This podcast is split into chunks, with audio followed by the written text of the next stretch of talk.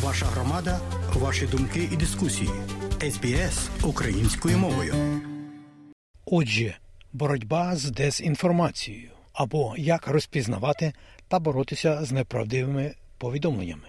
В епоху, коли інформація поширюється зі швидкістю світла, можна сказати, відрізнити правду від брехні стає дедалі складніше, незалежно від того, чи позначено це як неправдиві новини, чи дезінформація, вплив залишається незмінним спотворення реальності, яке може вплинути на думки, сформувати переконання та навіть вплинути на важливі рішення.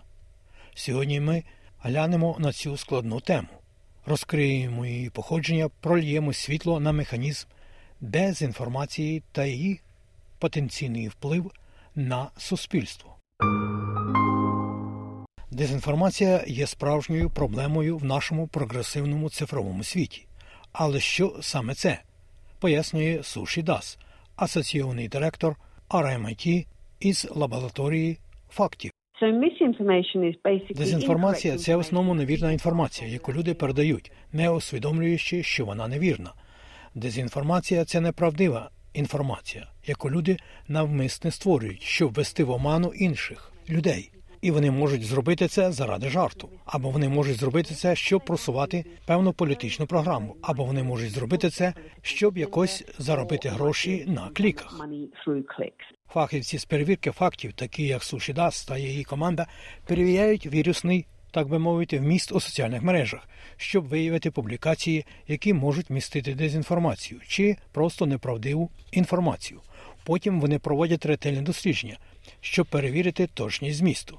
Це гарантує, що точна інформація буде передана громадськості. Пані Дас визначає змішаний, так би мовити, мішок дезінформації в Австралії.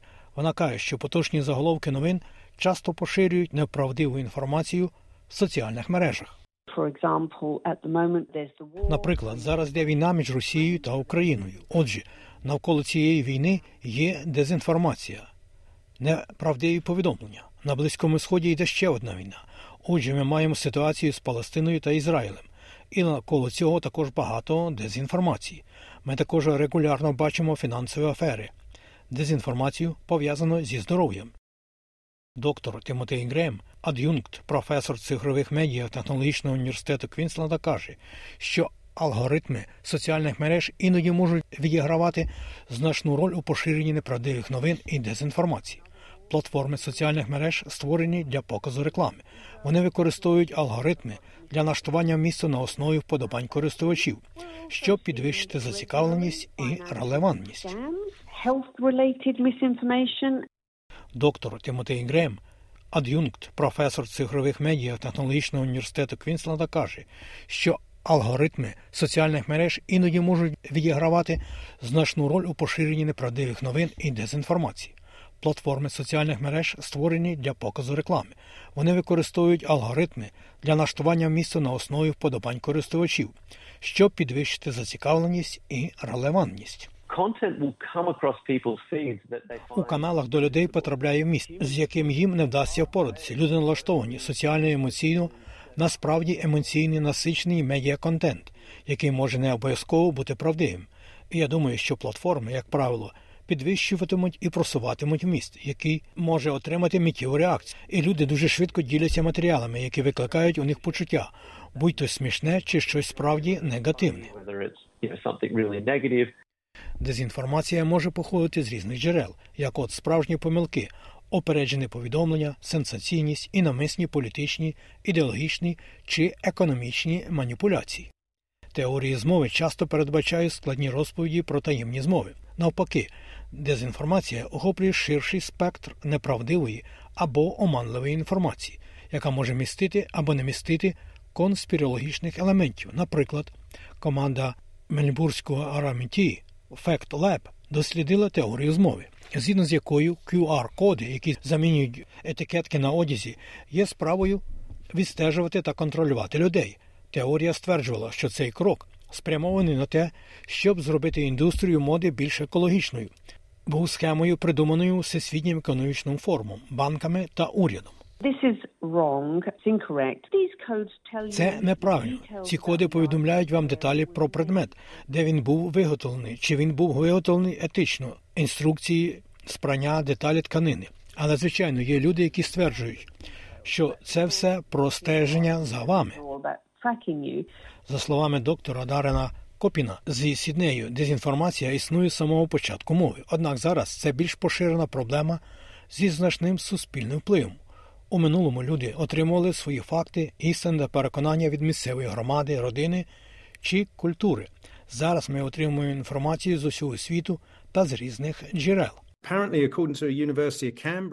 Згідно з дослідженням університету Канбері, австралійці є одними з найгірших у світі щодо поширення хитромудрих статей. 80% поділяться статтею, яку навіть вважають сумнівною. Отже, це очевидно оскладнює проблему, з якою ми стикаємося із фейковими новинами та дезінформацією. Поширення дезінформації або так званих фейкових новин може значно вплинути на соціальні, політичні та особисті наративи. Доктор Дарен Копін пояснює. Коли дезінформація чи фейкові новини підтверджують існування, переконання чи підозру, це може справді вплинути на поведінку людей. Це також впливає на наше голосування, і державна політика починає відображати ставлення людей. А фейкові новини впливають на те, що політики намагаються оскаржити для громадськості, особливо під час ковід. 19 ми бачили багато проблем із дезінформацією щодо кожного аспекту ковід. І генеральний директор Всесвітньої організації охорони здоров'я сказав, що ми не просто боремося з епідемією, ми боремося з інфодемією. Далі доктор Копін визначає чотири причини, чому люди можуть поширювати неправдиві новини. Фальшиві новини грають на ненависті людей до невизначеності. Ми абсолютно прагнемо безпеки та відчуття контролю. Ми прагнемо викорінити цю невизначеність. Отже, ми шукаємо відповіді, і якщо вони недоступні, ми заповнюємо це у прогалинах. Отже, ми, так би сказати, лохи будь-якої інформації, де її немає. А по-друге, ми маємо величезне негативне упередження як люди. Він стверджує, що люди еволюціонували, щоб бути песимістами внаслідок природного відбору, оскільки більш ворожі особи були тими, хто виживав. Якщо ви коли-небудь спілкувалися з австралійцями, раніше були за кордоном, вони часто говорять з іноземцями лише про павуків, змій та акул, яких Австралії багато, а не про красу та можливості які тут є. Іншими причинами нашого захоплення неправдивими новинами або дезінформацією є упередженість підтвердження та технологія, яка використовується для створення неправдивих новин. Доктор Копін каже.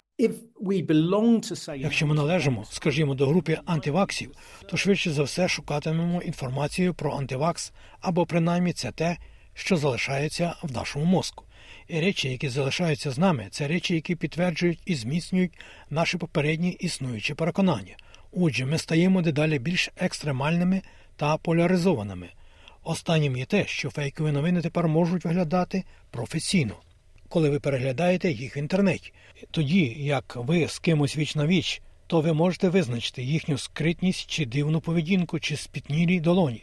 Це може повідомити нам, що вони не заслуговують довіри, або тому, що вони говорять, не варто вірити.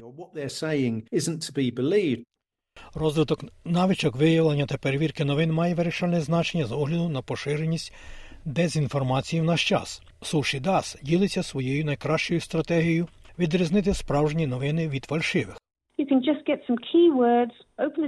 Ви можете просто отримати кілька ключових слів, відкрити нову вкладку, розмістити ці ключові слова в новій вкладці та шукати, що ще можна знайти за цими ключовими словами. Ви навіть можете додати деякі ключові слова за допомогою перевірки фактів слова. Що побачите, якщо хтось уже написав статтю, статтю з перевіркою фактів на цю тему. Якщо ви дивитесь на зображення, але не впевнені, що це справжнє зображення, якщо ви в Google – то ви можете клацнути правою кнопкою мишки, і ви отримаєте можливість шукати зображення за допомогою Google. Той же доктор Копінг радий сприймати новини та неймовірну інформацію з певною часткою солі, перш ніж ділитися ними в інтернеті. Зупиніться і подумайте, я б повторив це чи сказав би це комусь обличчя публічно. І якщо ви не впевнені, то будь ласка, не пересилайте, не діліться матеріалами, тому що ви просто робите внесок у мультиплікаційний ефект дезінформації. А по-друге, будьте обережні щодо власних пошукових термінів.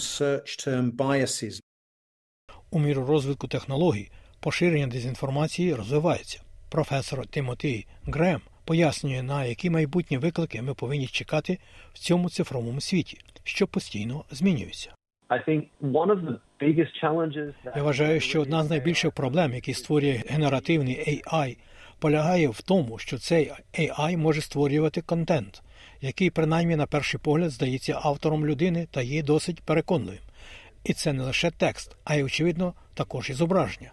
Отже, справжня проблема полягає в тому, що у нас є просто потік створеного штучним інтелектом контенту, змісту, який змішується і стає дедалі складніше просто стежити за тим, скільки з цього є фактичним зображення або автентичне зображення, або автентичний фрагмент тексту проти чогось, що не є таким. У сучасному світі дезінформації життєво важливо бути в курсі.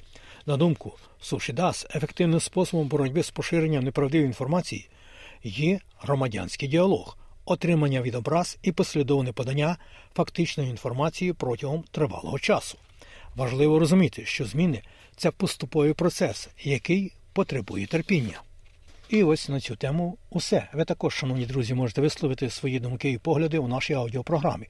Для цього ви можете сконтактуватися з нами через електронну пошту, імейл ukrainian.program.sbs.com.au slash language Ukrainian. А ці нотатки за матеріалами SBS News, Australia Explained і Марам Ісмаїл підготував Богдан Рудницький. Слухайте СБС сьогодні, будьте з нами завжди.